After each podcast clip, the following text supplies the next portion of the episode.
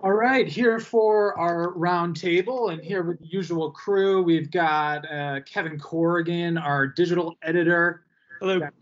Mike Mills, our photo editor. Um, we've got Lindsay Westcott, our art director, and Matt Samet, our editor. Myself, Kevin Riley, our associate publisher. So usually we start these off with some spray. Does anybody have any spray to share? It's so it's so negative when you frame it that way. I'm like, I'm like everything I say from now forward is going to be spray. But if like, does anyone have any personal accomplishments to share? I'll take personal accomplishment. No, no, I'll spray. All right. All know right, well, Kevin I- got spray. I sent a V2 this weekend, and I'm the best. That's spray. That sounds like spray. Where Uh, was no, it too? So, so I went to Carter Lake for the first time on Saturday, uh, and it's really cool up there. Is there were like three other climbers total. Uh, the problems were like generally shaded, and I sent this uh, V2 called the Seam on the Spice Roof, and it was like 18 feet tall, I think.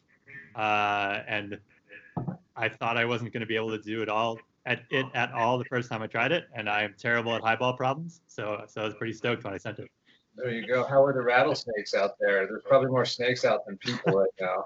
Uh, we didn't see any rattlesnakes. There were a lot of speedboats and uh, and water skiers, but no rattlesnakes. Yeah, they love it out there. Well, watch for snakes if you go back. They definitely hang out there in the summer. Good to know. Is Yeah, I Cahoon know. Roof still standing up?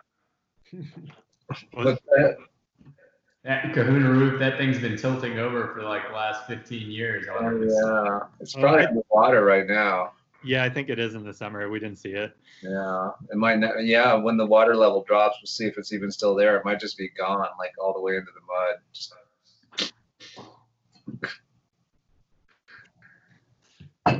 Um, I have all right. I have some spray. Uh, you, I know this includes products we're testing. I've been testing the um, Moonboard 2019 set, which includes um, two new sets of wooden holds, wood holds B and wood holds C, which we'll be reviewing in the next issue of Climbing. Uh, and it's been universally universally beloved by everyone who, who's who's who's done it. There's a I have a grasshopper wall in my garage and a decibel climbing wall, and I have the 2017 Moonboard set on it. Um, and we climbed on it for a year and the holds were getting pretty greasy so i'd taken them off had 2016 up for a while and then got 2019 but it's 40% wood and Oof. unlike yeah but it's good wood um unlike 2017 where a lot of the, all the wood holds were pretty small you had to be climbing like V8 and up probably to use them uh, these are big. So there's like big, open, handy, pinchy things. There's these cool like bananas and boomerangs. Uh, it still has the old wood set, and then there's also the whites, blacks, and yellows in there. But it's really, really good, and I think it allows for, um, well, at least for me, I have really hard, slick skin. I have trouble sticking to plastic holds, and I think the wood is a lot better, even on, on days where I'm dry firing. I dry fire a lot less, and it lets you train too when your skin's already thin. So. Uh, uh, 100% A plus. Very, very good. So the uh, does the new set replace one of the old sets, or is it additional? Um, so you can have any set on a wall at any given time. You know, you get a PDF that lists the hold sets. So it was 2016, 2017, and 2019, and each one of those pulls from different hold sets. So basically, like at any given time, you won't have all the moon holds on the wall. There's 198 spaces for holds. So in a way, this sort of takes 2017 and it takes away all the reds, and then kind of adds in all the all the new wood. It'd be one way to look at it, but it doesn't use all the whites, yellows, and blacks that were on 2017. You know, it uses it pulls from different parts of those sets. Cool. Well, my spray is I got engaged this weekend. Congratulations. and it's had me thinking a lot about uh, you know dating or marrying a fellow climber or a non-climber and which is better i know there's a lot of uh, you know different opinions on this but I would love to hear your own thoughts on whether dating a climber, a fellow climber, is good or a bad thing, or if you're indifferent. Uh, That's, so that's Mike. What's is, that? is your fiance a climber or no, Kevin? No, no climber. And just to be upfront, I try not to date climbers. That's my opinion. Oh, really? You have a policy. Okay. Yeah. Huh. Any opinions out there? Mike, Mike and Lindsay. I, I would say, from my point of view, just me, I'm pretty obsessed with climbing. I couldn't imagine anyone being with me if they're if they weren't a climber too. To be honest, that sounds kind of rough. Um, so I would say it's probably important for me just because it's so much of my life and it's nice to share things with it. If I was a more casual climber or if I did anything but climbing and work, maybe that would I would have a different point of view. But yeah, kind of prerequisite for me. At least this point in my life. yeah. Yeah, I mean, I feel pretty similarly. Like, I have dated people in the past that were like casual climbers or non climbers, and it's just like hard for them to understand like the importance of consistency in climbing, I think. Um, and I would find that frustrating. But now, like, dating someone who is so devoted to climbing, it's like nice to have those weekends together and like sharing projects near each other and really supporting and being psyched together. Are there ever difficulties in deciding, you know, your weekend climbing plans because of differing objectives or different projects in different areas? Does that ever become an issue? I I don't think so generally. I mean, there's a lot of days in the week, so you can kind of pick and choose where it's just a it's just a give and take. So want to go one place one weekend, then flop the other weekend, or might be dictated by conditions or something. I don't I don't think that really affects my point of view on it. So there's a way to compromise. Do you Okay. both have? Uh, oh, sorry. Go ahead, Lindsay. I was gonna say I could see after a few years, like once you've both maybe like sent a lot of projects and like had that teamwork together, you might get to a point where you need to have like so many other partners so that you can also have projects in different areas. Um, but yeah, I think it's it's all about like teamwork and deciding, you know, like trying to send, maybe I'll road or this weekend or whatever. Like it's it's still a partnership, even with in a relationship or a relationship. I, I'm curious. Do do both of you have pursue climbing in like a pretty similar way? Like, are you both sport climbers or? That's an interesting question. Mike used to be like all bouldering, and I was much more of a sport climber. And then I feel like we kind of swapped. Like he now sport climbs, but- and then the gym a lot. But I still sport climb a lot. I don't know. What do you? I I think it's a product of where I live. Um, so I grew up climbing in the gunks, and I was mainly a trad climber until it got too scary. Um, and then I switched to bouldering. Because bouldering was good there. Moved to Colorado. I think I might get catch some flack for this, but I think there's more quality bouldering in Colorado, at least park wise, than there is sport climbing. Um, I know the rifle pitchforks are coming out right now as I'm talking, but I think my experience, I enjoyed the bouldering a lot more than I did the sport climbing in Colorado. And now that I live in Wyoming, um, I enjoy the sport climbing a lot more than I do the bouldering. It's like, yeah, there's great sport routes in Hueco, but I don't go to Hueco to go sport climbing. Um, and now I live in Lander, really good sport, so it's kind of hard to throw that out of the bus and embrace it. So I used to live in Laramie, and, and Vedauwoo was my home crag, and I spent all my time bouldering, and I should have been crack climbing. So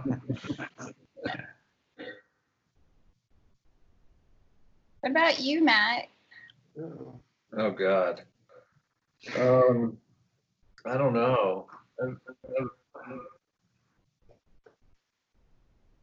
I don't have a policy per se, but because I'm off climbing all the time, it- back when I was dating, it was always easier for me to date someone who was like either Are really, you guys still there?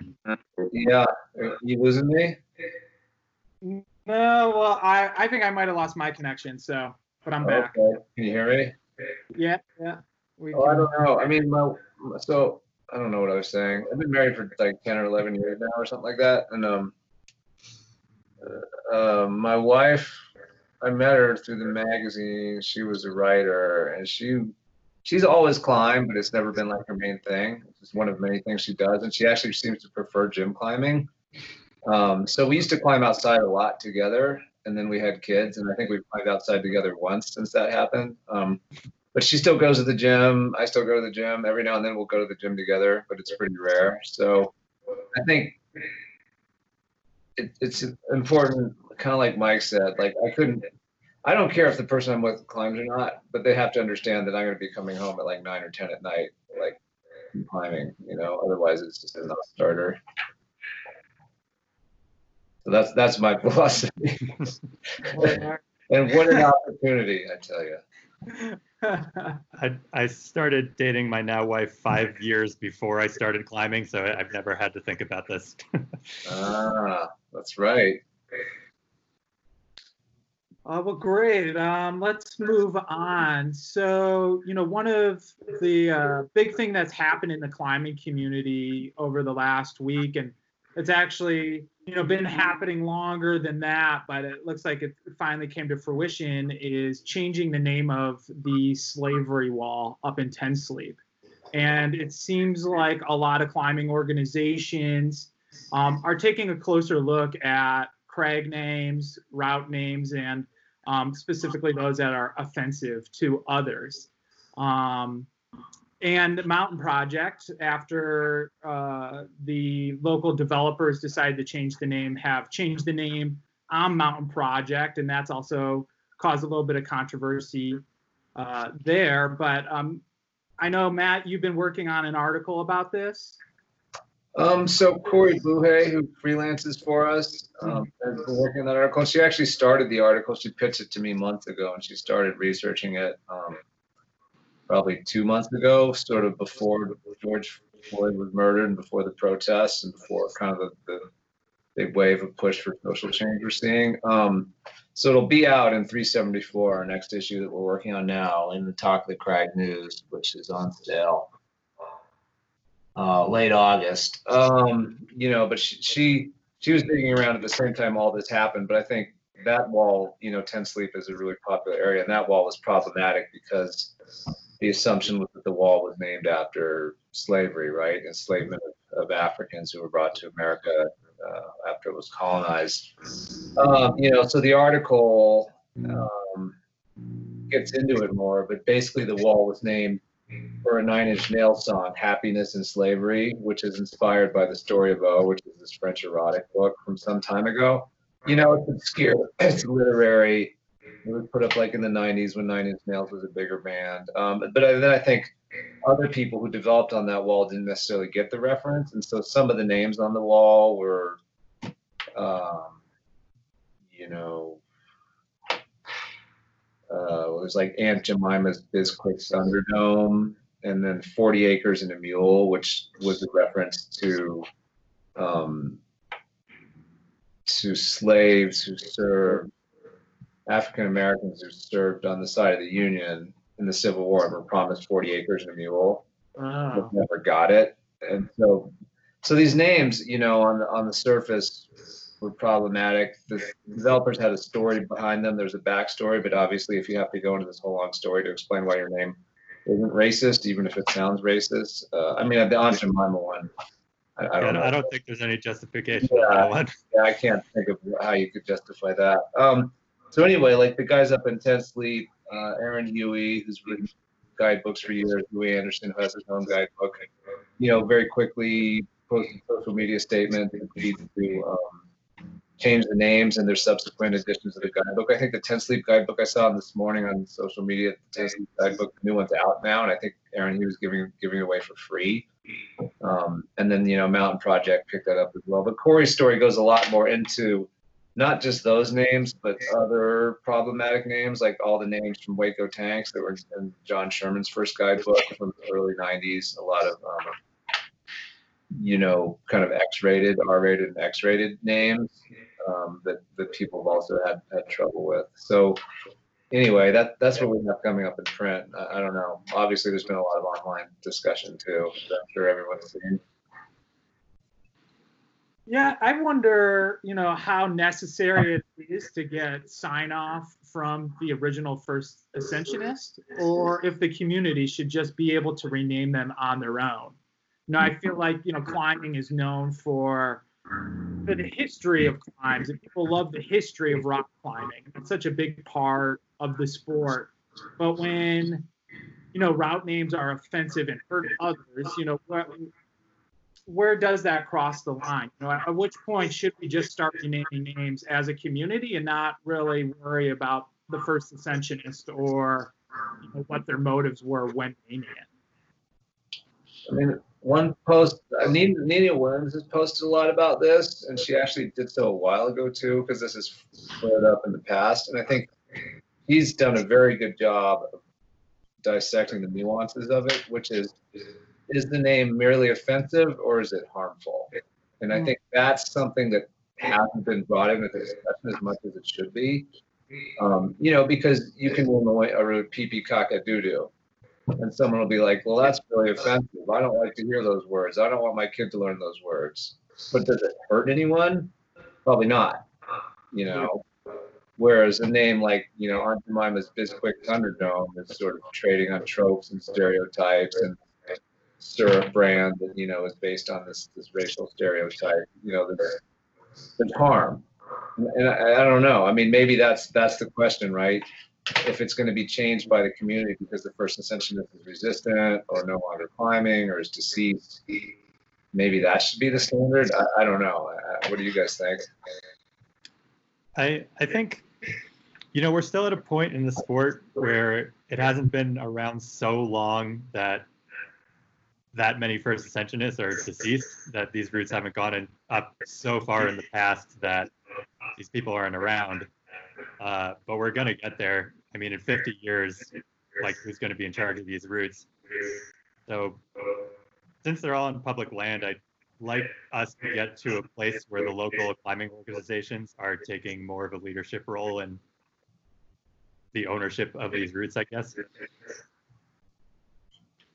Yeah, I would say, I mean, certainly if the first ascension is still alive, I mean, that would and or if they if you reach out to them, I would think you should at least offer them the chance to right or wrong or whatever whatever that may be. Um, I mean, it's not unheard of for people even predating just offensive, um, damaging names for things to get renamed. So like old aid lines getting renamed when they go up when they're when they're free. Um, or like realization or something like that and put an extension on it, make the longer line call it something new. I mean, we've renamed things in the past before, um, and this seems like a better reason to rename things than something like that. So I, I'd say first ascension is yeah, give them first stab at it, but I mean, at some level, I think it should be perhaps the guidebook authors because they're the ones passing down the knowledge and selling it so they're selling the knowledge. Um, maybe that's not always the case, but if you're putting something out for profit, um, you should probably think how you're profiting on things. So maybe that's my two cents. Lindsay, you have any thoughts?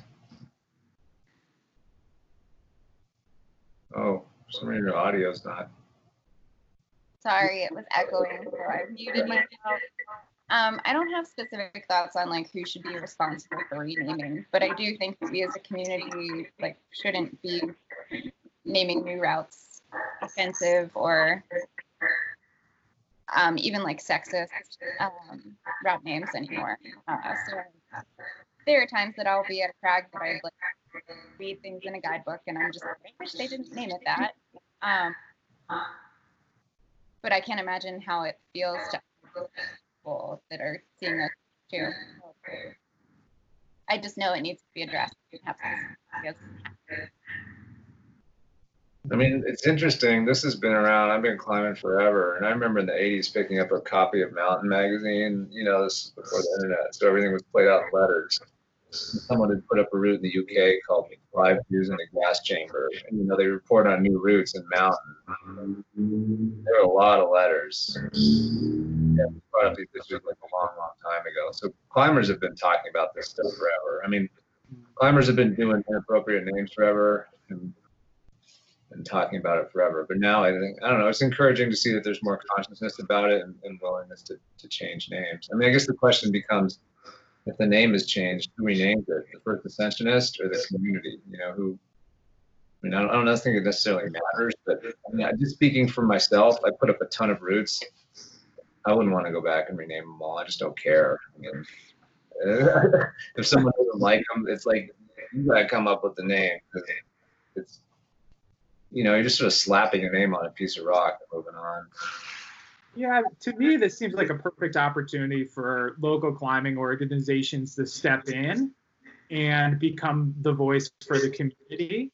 Um, and then that, that way, not one individual or group of individuals is responsible and, you know, doesn't end up taking the slack when it becomes, um, you know dramatic or you know there's any drama that arises from it so you know I, am on the board of the bcc and, and one internal conversation we've been having is you know what is our role in the community? Is it just to make sure climbing areas stay open and do trail work or do we have more of a responsibility to service the community and bring the community together? And I think it's the latter. I think, you know, climbing organization should be res- uh, responsible for trying to keep areas open and, and keep them safe, but also to make climbing areas safe for all individuals and for all individuals to feel included. So for me, I hope this, you know, starts a conversation within all local organizations across the country to start looking at the names and see if some of them can be addressed, and then just to elevate that conversation to their community. Um, you know, that's that's my opinion. I think in a lot of situations, these local climbing organizations are already, you know, they're taking a stewardship role in making these crags accessible by doing trail work.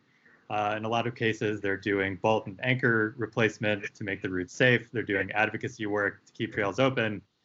Uh, I feel like making route names that are acceptable to the community is kind of another extension of stewardship. Great. Um, well, does anybody else have anything else to add, or should we move on to guess that Gram?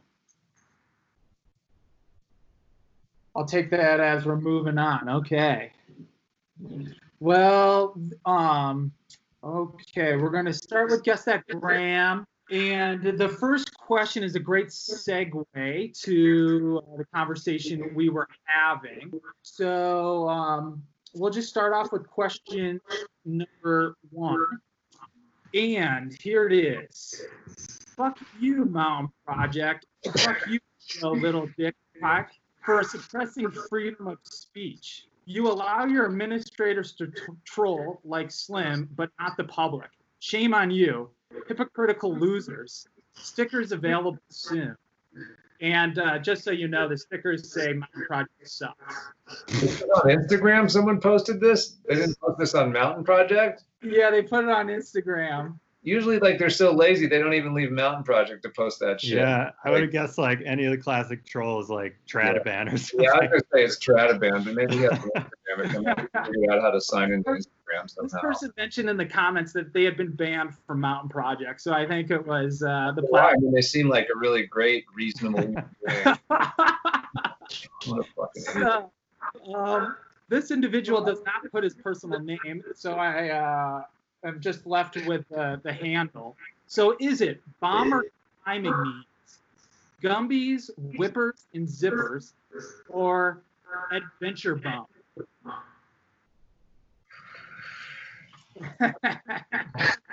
Yeah, you must have gone deep into Instagram to find this. This Uh, one- I don't one- know any of those accounts.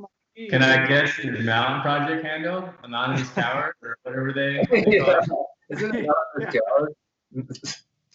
So, um, so Mike, well, uh, well, first, uh, well, yeah, we'll start with you, Mike. Do you have a guess here? I don't know. Flip a coin. What what was the Gumby one? So there's Gumbies, Whippers, and Zippers, bomber climbing memes, or adventure bum, adventure bum, but with van in there. I'm gonna go advan- adventure bum. So Okay. It seems like one person, not like a bunch of friends making memes in the woods. Yeah. What about you, Lindsay? I'm gonna go with the Gumby one. Okay. And Sam? I'll go with the Gumbies one. It seems like the, the, it strikes that right tone of hostility and elitism. Yeah. What about you, Kevin Corrigan? Uh, I'll go with the one no one's guessed yet, just to just to make it a good competition. All right. Right. Well, you guys should have gone with Mike because uh, it was the adventure bum. Oh, Um, make sure you to make sure you follow them because uh, they got those stickers coming out soon. they got they got some good hot takes. Adventure Bum. Yeah. Do they, do they have anything else to offer other than the Hate Mountain Project, or is that sort of the whole thing? I think they were in Regram at some point. They sound familiar. Yeah, that that uh profile's all the way uh always on my feed. He post he or she posts a lot. Hmm. Rock Liquor based in Zion. Yeah. Wait, And some stickers to send it for review. this person makes backpacks. Uh, Yeah, they have a backpack company that was in, I believe, Wisconsin and now just moved to Boulder. Oh, nice. Making Boulder great again. Okay, we'll move on to question two. Okay. I want, uh, yeah. Um, I want to admit a past mistake that I have made. 10 years ago, I, I was know it. rapping Adventure Bum. And recited it. It was filmed and put into a video on YouTube called Yeah, The Game which is deleted. It was an ignorant, dumb, and uneducated and uneducated of me to say that word. I should have known better. I'm deeply sorry for those who were hurt by my use of the word, friends I let down, and anyone that I offended, especially in the black community. I am 100% against racism, hatred, and bigotry. I'm accountable for my past actions. I messed up and feel feel ill inside for it. Okay, I'm not going to name them off because who wants? You can do the three points if you can guess it without any clues, but if you guess it wrong, you lose a point. Corrigan, are you guessing it? I'm, I'm good. I know who it is. Lindsay, are you guessing it? Yeah. Okay, Sounds so like we all do. yeah, we're all guessing it. everybody On the count of three. It's Daniel Woods. Yeah. Okay, you guys all get three points. Good job. Yeah. Did anybody follow the comments on that one? Yeah. Pretty Yeah. interesting. War zone. So what do should we applaud Daniel Woods for you know kind of proactively coming out and and taking on the the masses, or you know should he have he have known better? I mean, the video was 10 years old. You know, it's not a word you should use, but they were rapping along their Wu Tang song, right? Yeah, Wu Tang doesn't use the hard ER. I, I don't know. The whole thing came about because with that power company climbing guy, Kris? Kris Hampton, Odub. Yeah, he found the video and and outed Daniel. So I, I don't know. I mean, how old is Daniel now? 30. Yeah, he's thirty. So he was, twenty. he's pretty young when this happened.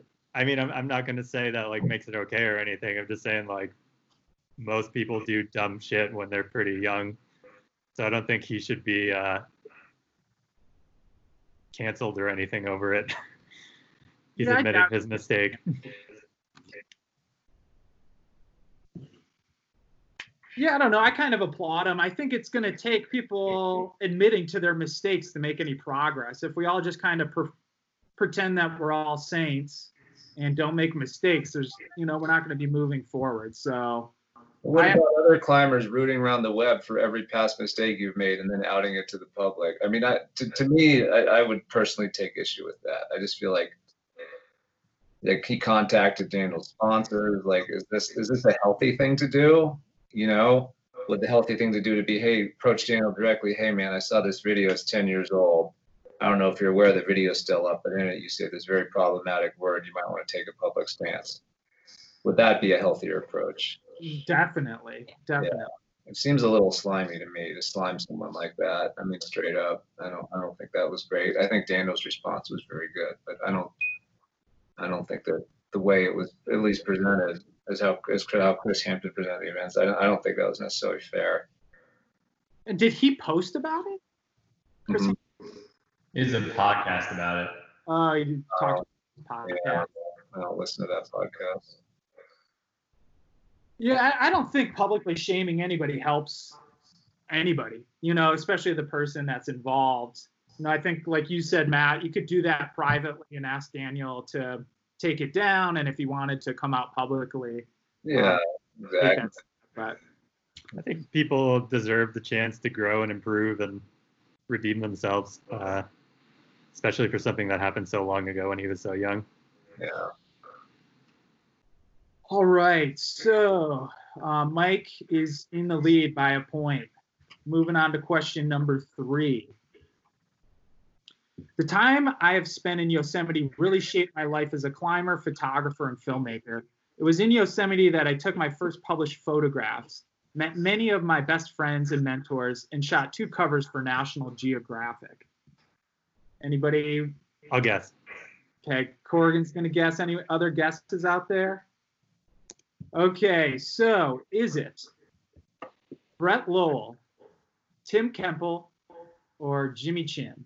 Oh, my guess would be wrong. So Okay, well, um, Are, are we just yelling them out? What are we? no. So Kevin's guessing. So yeah, we'll start with you, Mike. Who do you think it is? Oh, I, I'm J- Jimmy. Okay, and Lindsay, I think Jimmy Chin. Matt. Well, I was going to guess Corey Rich, but he's not on that list, so therefore I'm wrong. Well, you weren't gonna take the guess. You want? I did. I raised my hand as if Oh, I'm being honest here. you- that is honest of you, Kevin Corrigan. Yeah. Well, you already read the option, so Well, did you already have it? Did you know? I was gonna say Jimmy Chin, but Okay, I'm giving it to you. You should have wrote it down, but we're on the honor system. Okay, well that puts Kevin Corrigan in first with six points, Mike in second with five, Lindsay in third with four, and Matt all in behind with two. yeah, sorry. Plenty of time here. Okay, question number four. Trans joy, education, parenting is resistance. You are so worthy. Photo of Bree, she, her, during her AMGA single pitch instructor course. I'm guessing nobody has a guess here. what was the first sentence again? Trans joy. So, is it Elena Arens, Irene Yee, or Amika Bernhardt? And we'll start with Kevin Corrigan. I'll go Irene Yee. Okay. And Matt? I'll say Irene Yee. Okay. Lindsay? I also think Irene. Okay. And Mike? Add me on the list. All right. Well, you guys were all right. That one was a little too easy with the guesses, but Yeah, when you said when she says photo, you know, like well, it's a photographer. yeah, yeah, yeah, yeah. Okay, this one's a little bit harder. I guess we'll see though. Cowabunga. It's howdy doody. It's a howdy doody term that surfers adapted and used when describing something mega. It's the first thought I had when I saw this cliff of limestone that Jonathan Siegrist recently showed me. Can you spot Jonathan hanging from a rope? Anybody have any guess? The I'll I'll guess. okay, so Matt's gonna guess. Um, and we'll put you on the honor system here. Is he the only one? Sounds like it. Okay, so is it Alex Honnold, Randy Leavitt, or Andy Rather?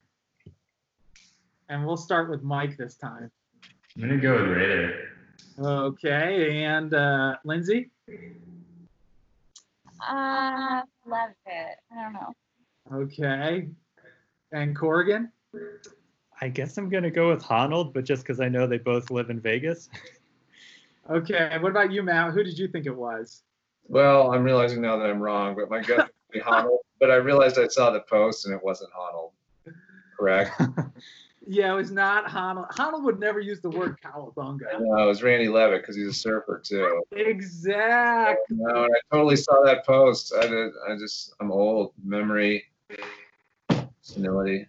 Okay, well, after five questions, Kevin Corrigan wins with eight points. That's quite the score there, Kevin.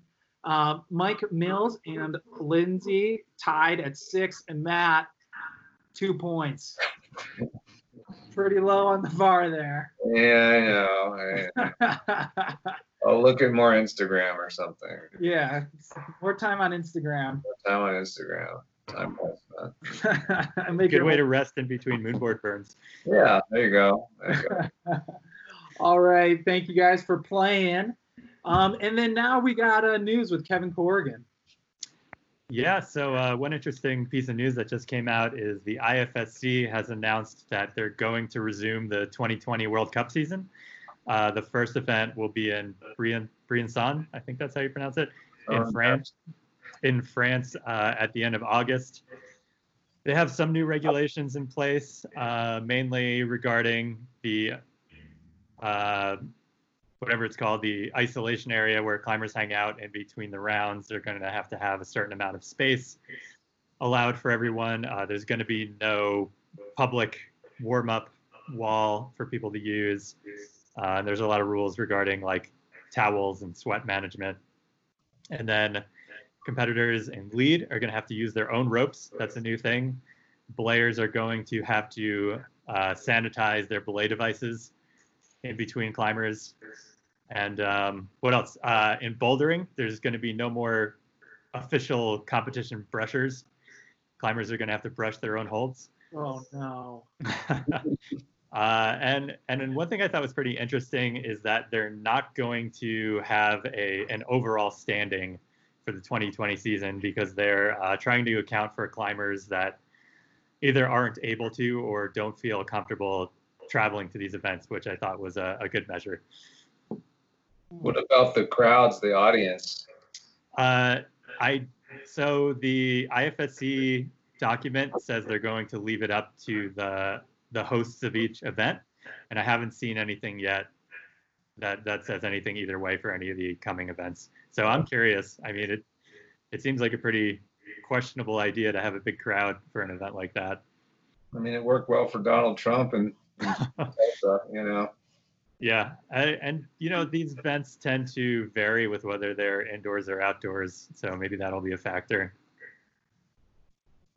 Yeah, it seems like moving to like fully outdoor venues would be the way to go. Yeah, for sure. Obviously, that's a lot more difficult when you have to construct walls at every event. They're, they're usually doing that anyway. Yeah, you do it a lot of them for sure. hmm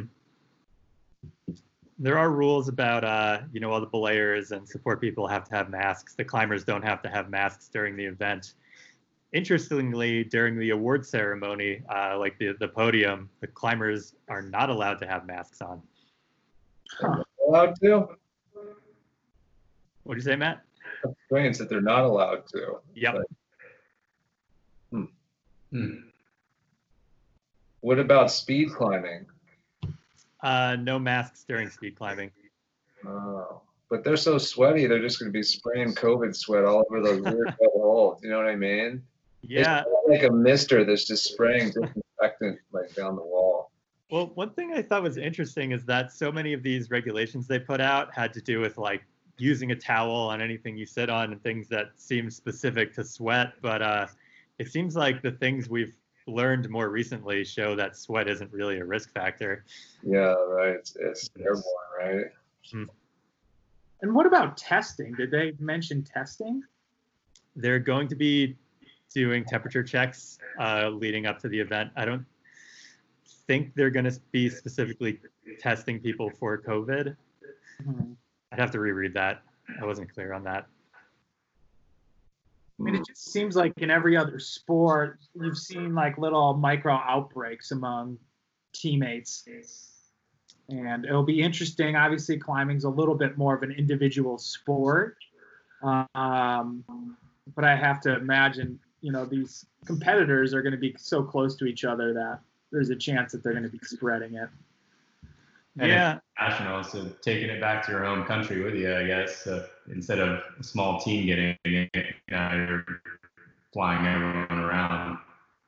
Yeah, I mean, U.S. athletes won't be allowed to compete, right? The EU is not going to let us in because there's so much of the virus here in the U.S. anyway. So one of the events is supposed to be in Salt Lake City. I think the second or third event on the calendar. I was surprised about that.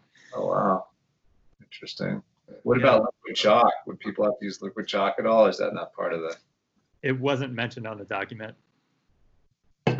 I think the the travel is kind of it seems like the biggest challenge out of everything because a lot of the U.S. team sports that are reopening, they're like putting all the competitors in a in a bubble. Like uh, I don't I don't remember which sport it is, but like everyone has to stay in this one hotel facility, and then they're Yes, the NBA. Yeah competing in the same stadium. They're trying to keep it really contained, but that's not possible when you have to fly across the world. Yeah, yeah, good point. Hmm. People were recommending like quarantine after big travel. I mean, obviously, that's Yep. I can't. I don't know. Maybe folks are going to be flying over from France or wherever and quarantining for two weeks and then competing, but that doesn't seem likely. Just stay in a hotel room for two weeks, then come out with not having climbed in two weeks and compete. Super rest. Yeah, yeah, you'd be very rested. I wonder if there's a solution that's similar to like the moon board, where you have a standardized wall and they put up routes, and every country has to put up a wall, put up the same route, Mhm. and everybody competes at the same time. I mean, they do that with those moonboard masters comps. Maybe they should just turn the World Cup into moon, more moonboard masters. You know, just like here you go. You know, find your moonboard, sanitize it, and we're gonna try this one. It's pretty interesting.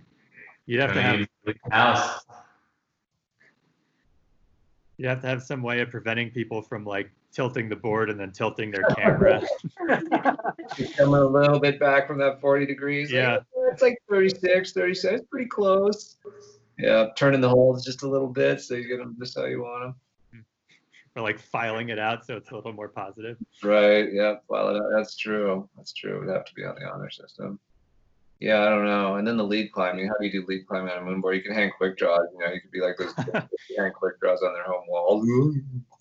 It'd be, it'd be like up and down links where you have to clip. as Yeah. Yeah, and then you got speed climb the moonboard. That's that's that's gonna be rough. Mhm. That's gonna be really rough. I don't know. What, what do you guys think if you were an IFSC competitor? Would you be would you be itching to get back into these comps?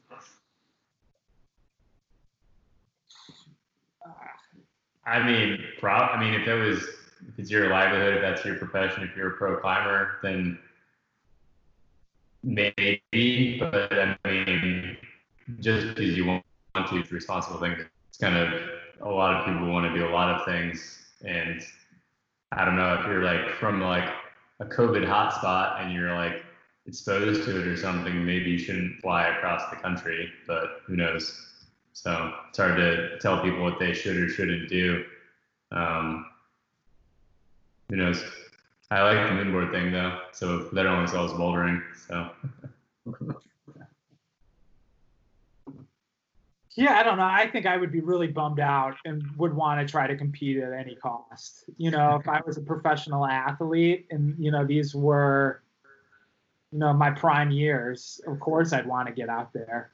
And would, especially since they say that COVID really, you know, only impacts, you know, an older demographic, I would probably say, well, you know, I might get it, but it's not that bad.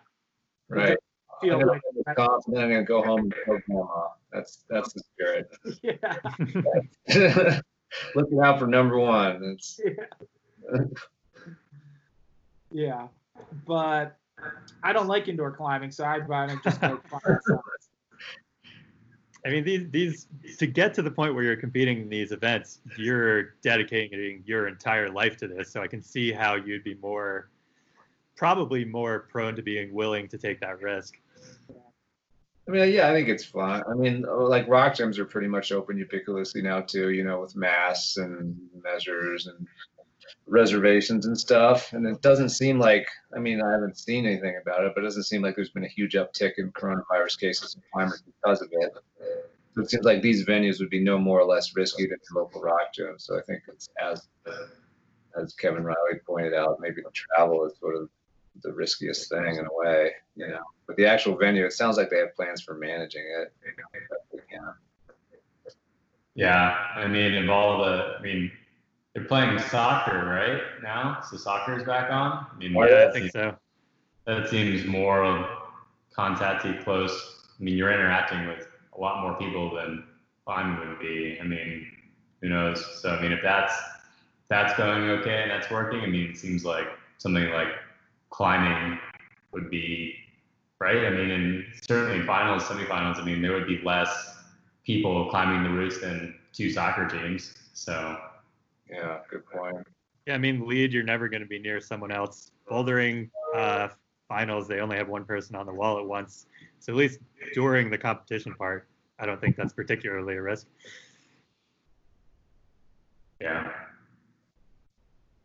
Yeah, maybe this will be a good reason for them to up the quality of the live stream so that they don't have to have as many spectators there. More people can watch online.